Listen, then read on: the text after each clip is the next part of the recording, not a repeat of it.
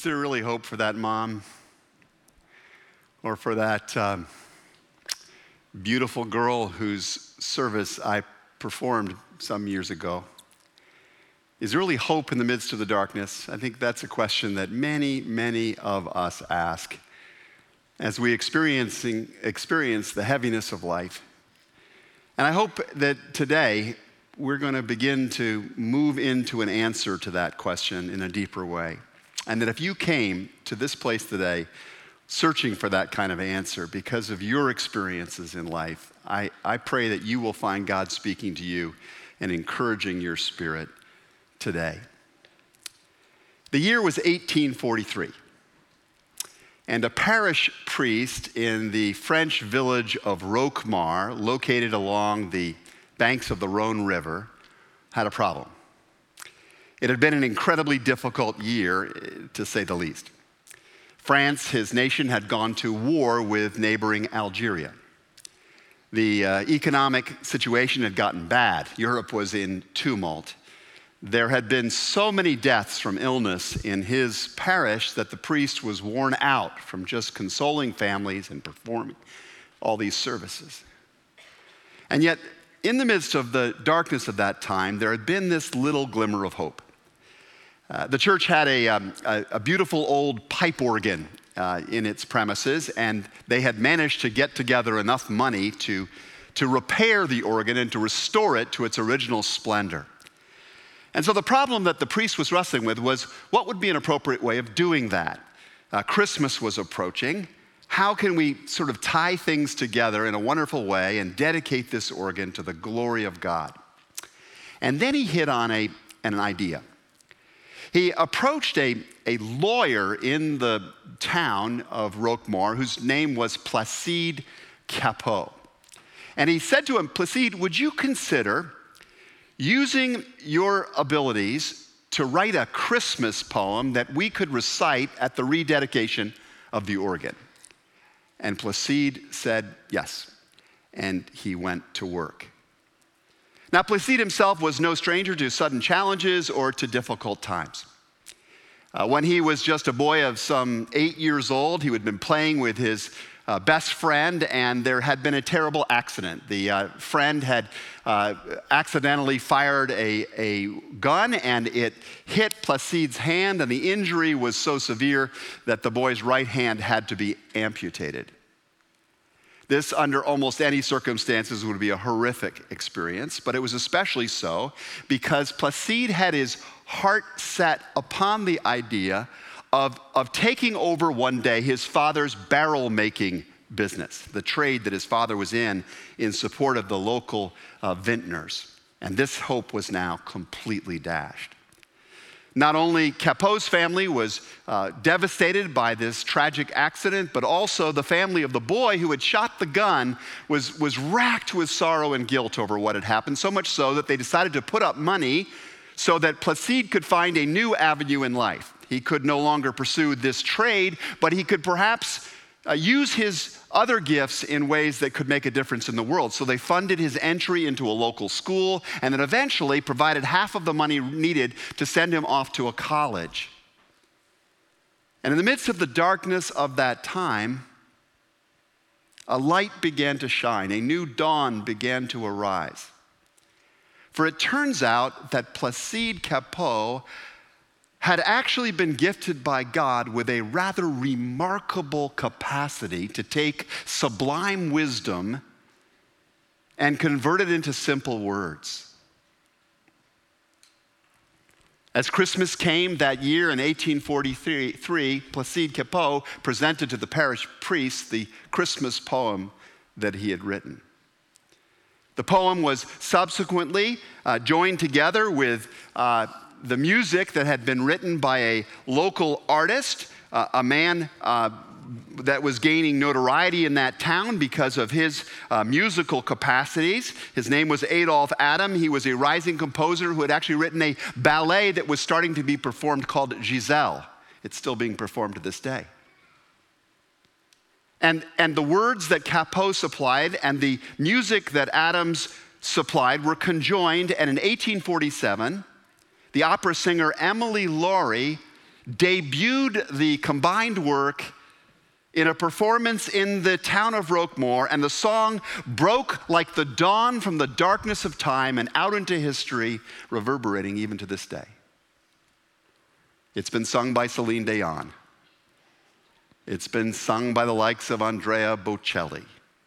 It's been sung by Mariah Carey. It's been sung by innumerable artists all around the world, including uh, soloists of Christ Church every single Christmas Eve. Perhaps you know the song. This is how Cappeau began his famous poem. O holy night, the stars are brightly shining. It is the night of the dear Savior's birth. Long lay the world in sin and error pining till he appeared and the Spirit felt its worth. A thrill of hope. The weary world rejoices, for yonder breaks a new and glorious morn. Fall on your knees Oh, hear the angel voices, O oh, night divine, the night when Christ was born. You're hired as our choir. you know the song. You know this extraordinary work, born out of such suffering and loss. Our preaching team entitled our Christmas series this year, A Thrill of Hope. The weary world rejoices because it is our experience that this weary world of ours and many of the people we know and even our own spirits are longing for a reason for hope in these days. We're longing for some kind of experience of hope. Each of the weeks of this series, we're going to take uh, a clause or a phrase or a line from Cappeau's famous poem, and we're going to use it to try and express one of the reasons that the Bible does give us for hope right now. It's no longer 1843, it's almost 2023, but war and economic tumult and disease and death and violence and tragedy and all of these other forms of darkness still lay very heavy upon many, many people's lives. And one of the most important messages of Christmas, not the only one, but certainly one of the key messages, to quote Cappeau, is that we can live with hope, for yonder breaks a new and glorious morn. Now, I can only imagine how many of us, or of the people that we're close to in life, need to dare to believe, to hold on to the hope that there is a new morning somehow out there in the midst of what they're going through. I know that was especially true for the family whose story we're going to read together this morning as we meet it in the very first chapter of the Gospel according to St. Luke. I invite you to open up in your Bibles with me to that text if you've got them on your phone or in your hand in some other way. Let me just set the context for this story so it makes more sense. Three millennia ago, 3,000 years ago, God commissioned one of the famous 12 tribes of Israel, the tribe called the tribe of Levi in particular. Long before there were blue jeans, they were actually a tribe from which the blue jean maker got the name. And, and he gave to this tribe a particular role in the life of the people. The Levites were ordained as stewards of the religious life of the nation. They were the workforce that would provide for the worship services, the community care ministries, the, um, the justice uh, systems that would keep the spirituality of Israel going and growing and being passed on from generation to generation.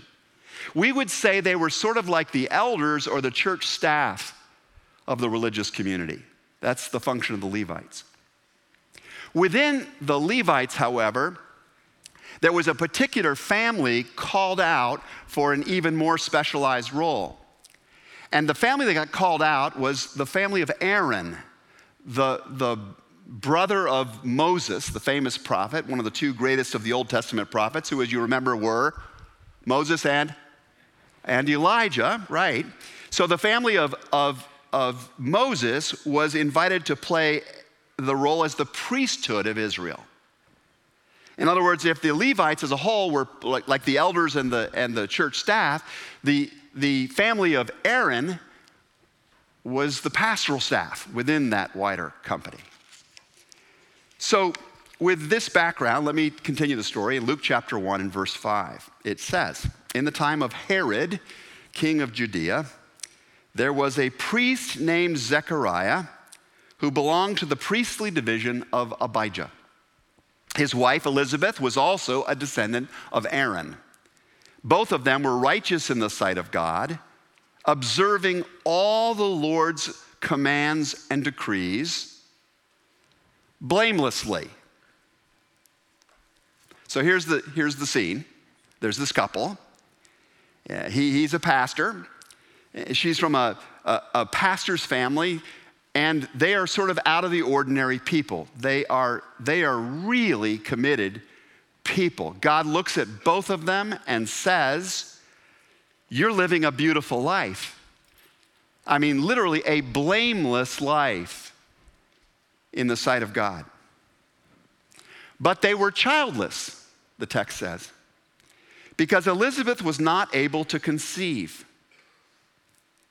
Now, now this had to have been hugely confusing to Zechariah and Elizabeth.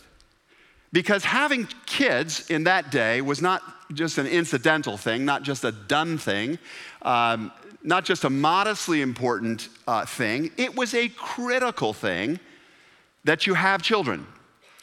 In the era before social media, having kids was how you extended the fame of your name. That was one of the functions that kids played. They gave you a reputation, hopefully a good one, in the wider world. Uh, children were the workforce that got the household tasks done. Uh, you know, you couldn't just you couldn't call up Grubhub. You couldn't just bring in outside help. Your kids had took care of so many things that had to be hands-on performed, and they very often went out and got jobs in the surrounding community and helped you pay the bills that sustained your family other than the charity of the temple. Basically, kids were the only old age social security system in existence at that time. And furthermore, and this is, really goes to the heart of this story, having children was regarded by most everybody as a sign that God liked you that God was impressed favorably by your orientation, your piety, your good deeds, whatever it may be. Um, in fact, the psalmist writes these words, and it's a helpful uh, reminder of what was a widespread belief in that time. Children are a heritage from the Lord. They are, uh, offspring is a reward from Him. It's a reward from God. Like arrows in the hands of a warrior, are children born in one's youth. Life is a battle. You need arrows. you need something that goes out that, that's going to help protect you and secure you in this life. So, blessed is the man whose quiver is full of them. How full was the quiver for Zechariah and Elizabeth? Empty. Empty. And furthermore, they were both very old, the text says. In other words, the morning of opportunity, when they could have had kids, had arrived and then was gone. The, the early afternoon of possibility had, had come and then it had passed by. The early evening of improbable blessing, maybe it'll still happen, maybe, maybe it'll still come to pass, had passed away. And the heavy night of impossible hope had settled upon this couple. Some of us are in a dark night like that now. Maybe not all of us. I hope not all of us. Uh, it's when some of us are doing okay that we can be of most help to those who are struggling. But some of us are struggling. It may have nothing to do with childbearing, it might have something to do with childbearing, but it could have nothing to do with that. It might have to do with some other unrequited desire in our lives. Maybe we, an unrequited desire for love. I mean, we just figured that by this season of life, we would have found somebody, we would have been somebody to somebody else. But despite all of our yearning and prayer in that direction, it just hasn't happened. Some of us have, have yearned for uh, a son or a daughter that was once close to us who's now gone away from us or gone down a pathway that we wish they wouldn't be going, that would come home. We just have prayed for that. Some of us have longed for a renaissance in some important relationship in our life. We've prayed for it, we've worked for it, it hasn't happened. You might have been praying for the healing of your body uh, or for the healing of somebody else his body, somebody important to you. You may have been asking God for some deeper kind of peace within your soul, given all it is that you're contending with in life these days. You've waited for it, you've worked for it, you've yearned for it, you've, you've worn out your knees praying for it, and it hasn't come.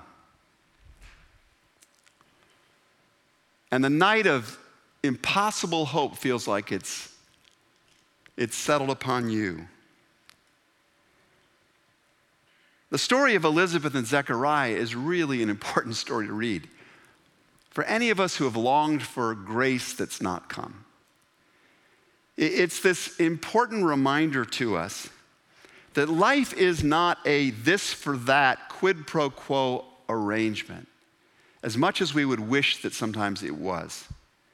You can be doing most things very well, or in the case of Zechariah and Elizabeth, you can be doing everything blamelessly, and you can still be suffering things that are bad. These things are not connected. Think about this. Was God ever more in love with, ever more present to, ever more at work ultimately for good through Jesus than at the cross. And yet, how did Jesus feel? Forsaken, utterly forsaken.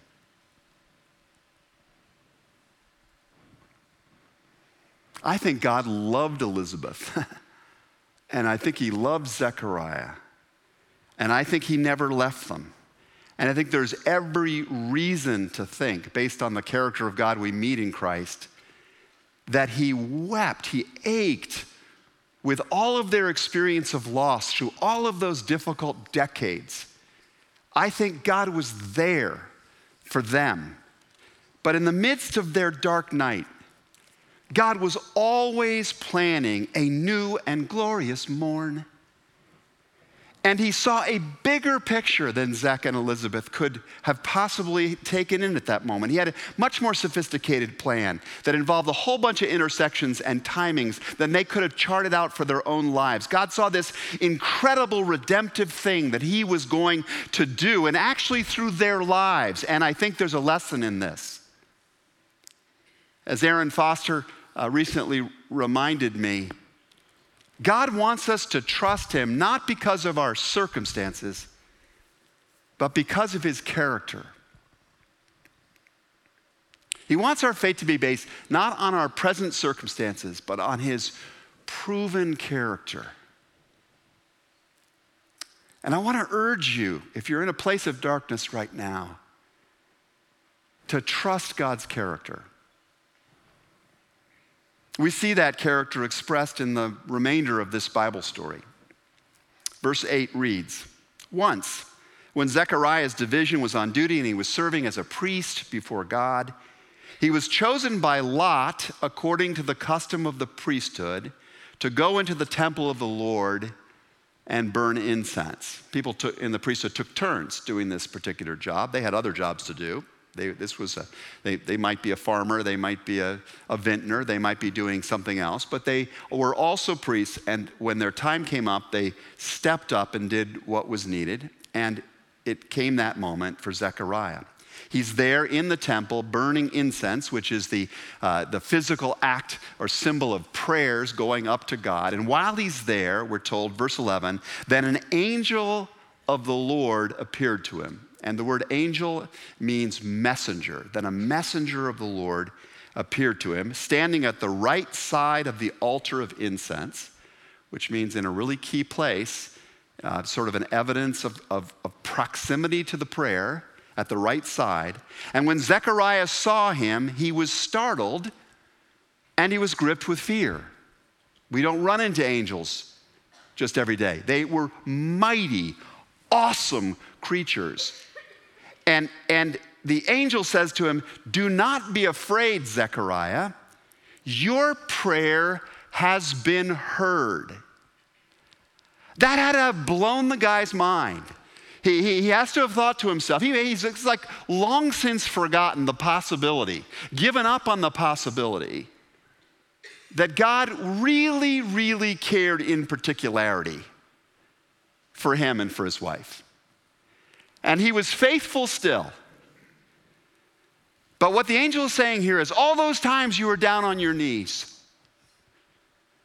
crying out. All those times you walked through your days thinking, How am I going to console Elizabeth? All those times when, when she was just aching with desire to have this normal thing happen to her, God was hearing you. He was always hearing you. Do not be afraid, Zechariah. Your prayer has been heard. Your wife Elizabeth will bear you a son, and you are to call him John, which literally means graced by God. And boy, was John an amazing child. We're talking about John the Baptizer. We're talking about the greatest prophet since Elijah. We're talking about a kid who is going to grow up and prepare the way for the Messiah of the world. We're talking about an amazing vessel of God's power and hope and kingdom light.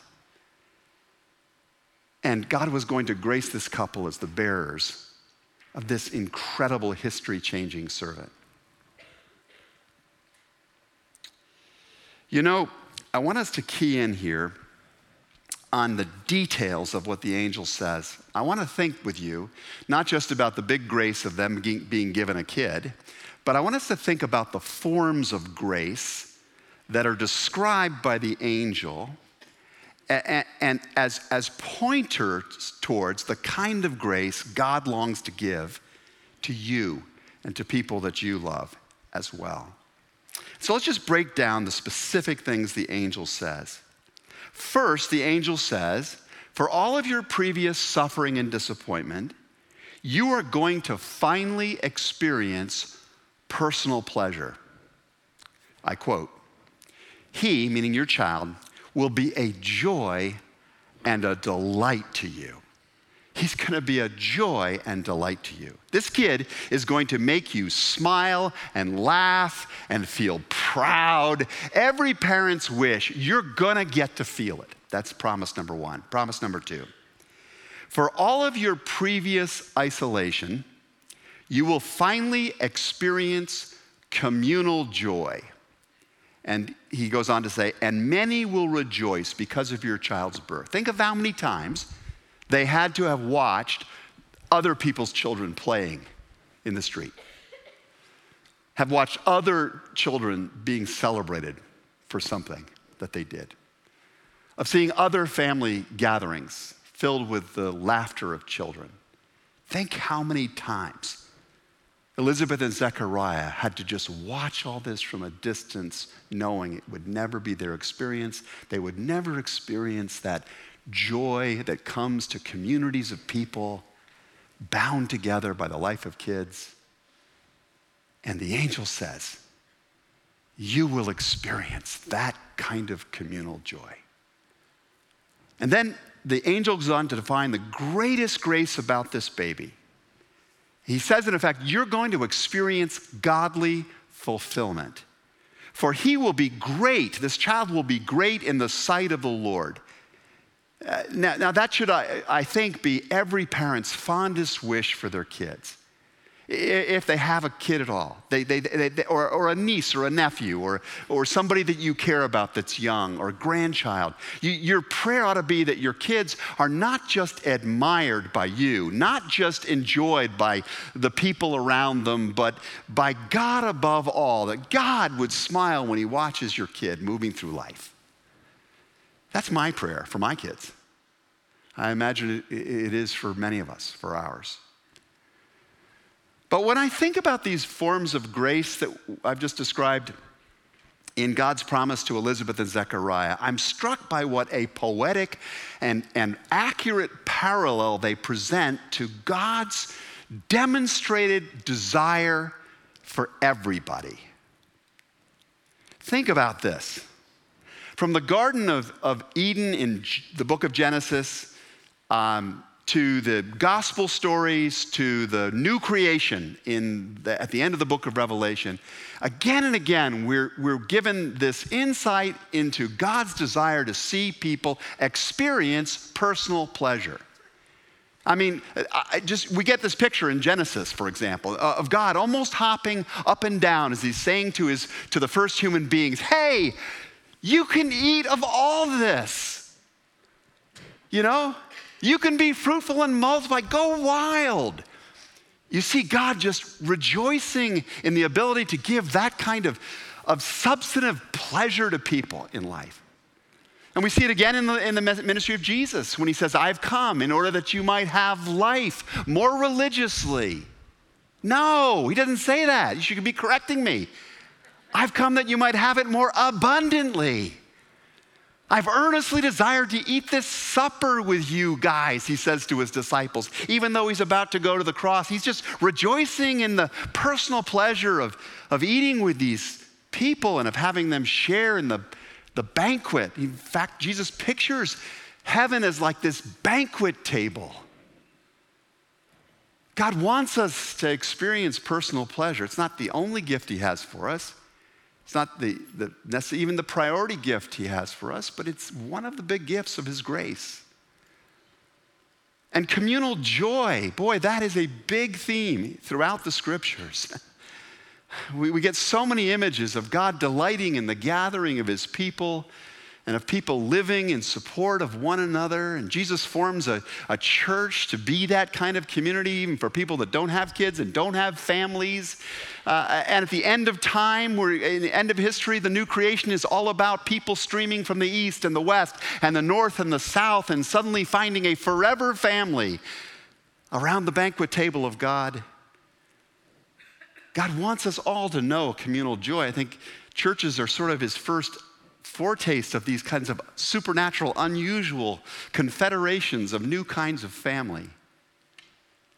And he wants us to know godly fulfillment. He wants us all to be part of his glorious purposes to make things right, to put this world back together again. The kingdom of God, or of heaven as Jesus describes it, is a dimension where you and I experience personal pleasure and communal joy and the fulfillment of God's good plans in a way that will absolutely redeem the suffering. It will overwrite all the disappointments and all of the losses. It will be as if they didn't exist because of the incredible life that now will. This is his promise. As followers of Jesus, we have hope because we believe that no matter how dark the night of this world gets, and it can get dark and cold, we are nonetheless always moving toward that place, as Cappeau would say, out yonder where there breaks a new and glorious morn. Always moving in that direction. The problem is the yonder part. The mysterious thing is the yonder part, the why not now part. If I can use the image of, of basking in the presence of a delightful child as sort of a poetic metaphor or a pointer towards the, the pleasure and the joy and the fulfillment that God has ultimately in mind for all of us and all of the other important spheres of life, then, then, then maybe some of the life situations I've seen or that you've seen over the course of the years can be kind of helpful analogies to us for, for considering or reconsidering the experience of waiting for the yonder to come that we might be going through right now. The very first um, wedding I ever performed, I performed just a couple weeks after I graduated from uh, theological seminary. And I married this great young couple, the guy of whom was uh, a classmate of mine at, at grad school. And, uh, and boy, they had such great hopes. And one of the big hopes they had was they were going to have a whole ton of kids because they both came from big families and, and they were messy families and they were not perfect families, but they had been generally loving families and they wanted to reproduce that experience of communal joy that they had known. So, out yonder, they told me, we're going to eventually have a bunch of kids. That couple had no idea how close yonder was. They got pregnant on their honeymoon. And there followed a, a succession then of these kids, long before they had planned for, for them, really. And one of those kids is a member of our church staff now, bringing blessing here. Another couple I know went through years of in vitro fertilization to no avail. It was an expensive, heart wringing uh, process. They, they, they finally just gave it all up. I remember meeting with them and talking about their decision to give up. And then suddenly the morning broke and she was pregnant without any medical intervention. I know of more than one couple who were never, ever able to sustain a pregnancy. They tried so hard. And then yonder broke the morning in the form of a sudden opportunity to adopt children. And the joy and delight that has come from that experience, I couldn't put into words for them. Um, I have a friend uh, who, who lives in another state who um, was never a, uh, able to have biological children, but that experience opened her heart and mind to a vision of how God could use her to bring new mornings of hope to forgotten children around the planet. She was a, the thing she knew how to do was build an amazing business. I remember her husband, who owned the business, died, and all the employees came to her and said, uh, We'll take over from here. And she says, No, I think I'll take over from here. And she tripled the business, right? And she took the resources and has taken so many of those resources and she's poured it into orphanages all across the planet. She has countless kids that she's been able to bring hope to. My own sister and numerous families of this church and in your circle of acquaintance have said a heartsick goodbye to a child in this life. But those kids are not lost, including the beautiful young girl whose picture we saw on the video a little while ago. They're not lost, they are waiting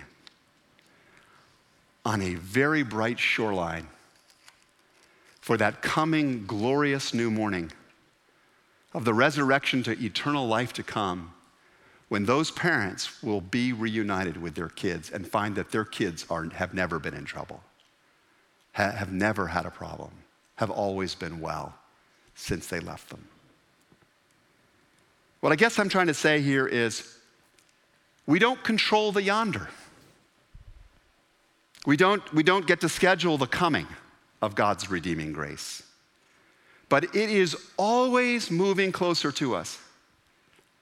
As my friend and former colleague Bob Galehood, a pastor of the church, often said in his many year journey with cancer, I know God's going to heal me. I know it. I just don't know if it's going to be in this life or in the next.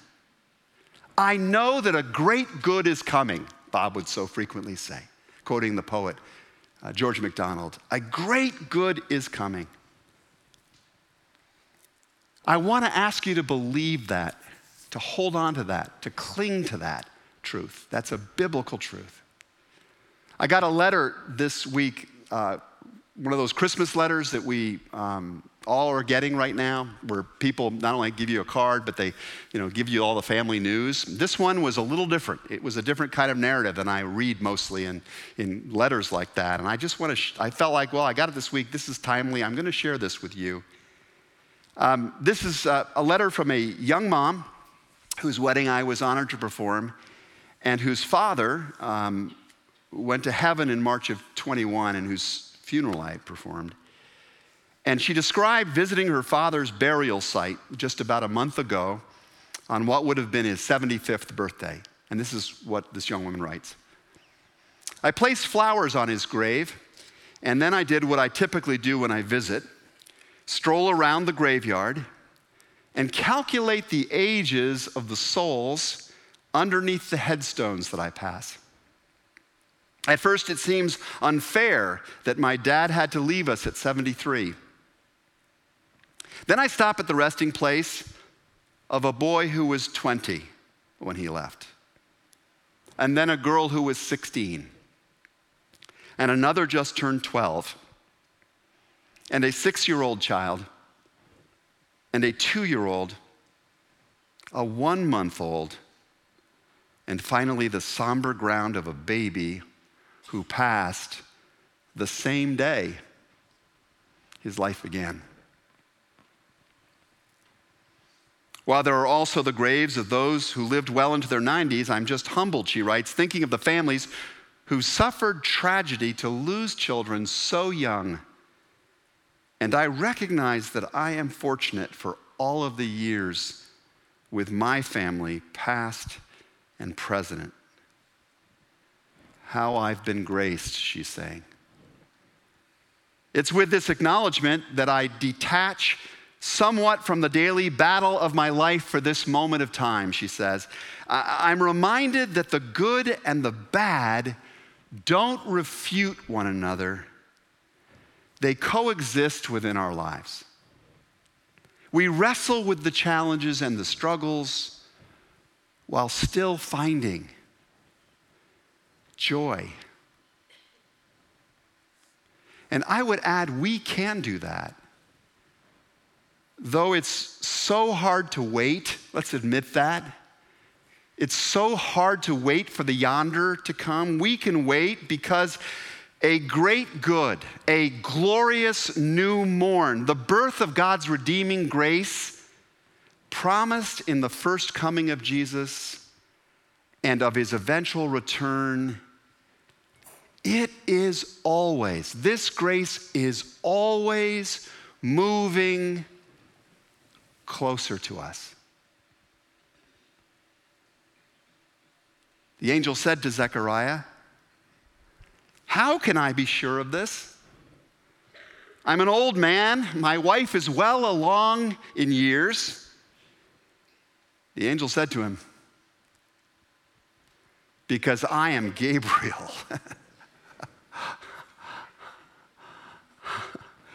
I am Gabriel. I stand in the presence of, of God, and I have been sent to speak to you and to tell you this good news. Please pray with me.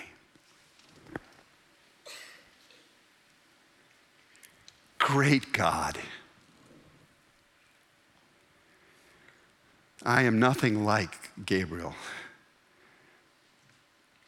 but I just thank you for the message of your good news please give us courage. Please give us the patience we need to await the personal pleasure, the communal joy, the beautiful fulfillment of all your good purposes. And whether that yonder is today or is tomorrow or is somewhere out beyond, we put our trust in your character and in your plan because of the sign you've given of your goodness to us in the coming of Jesus, in whose name we pray. And all God's people said, Amen.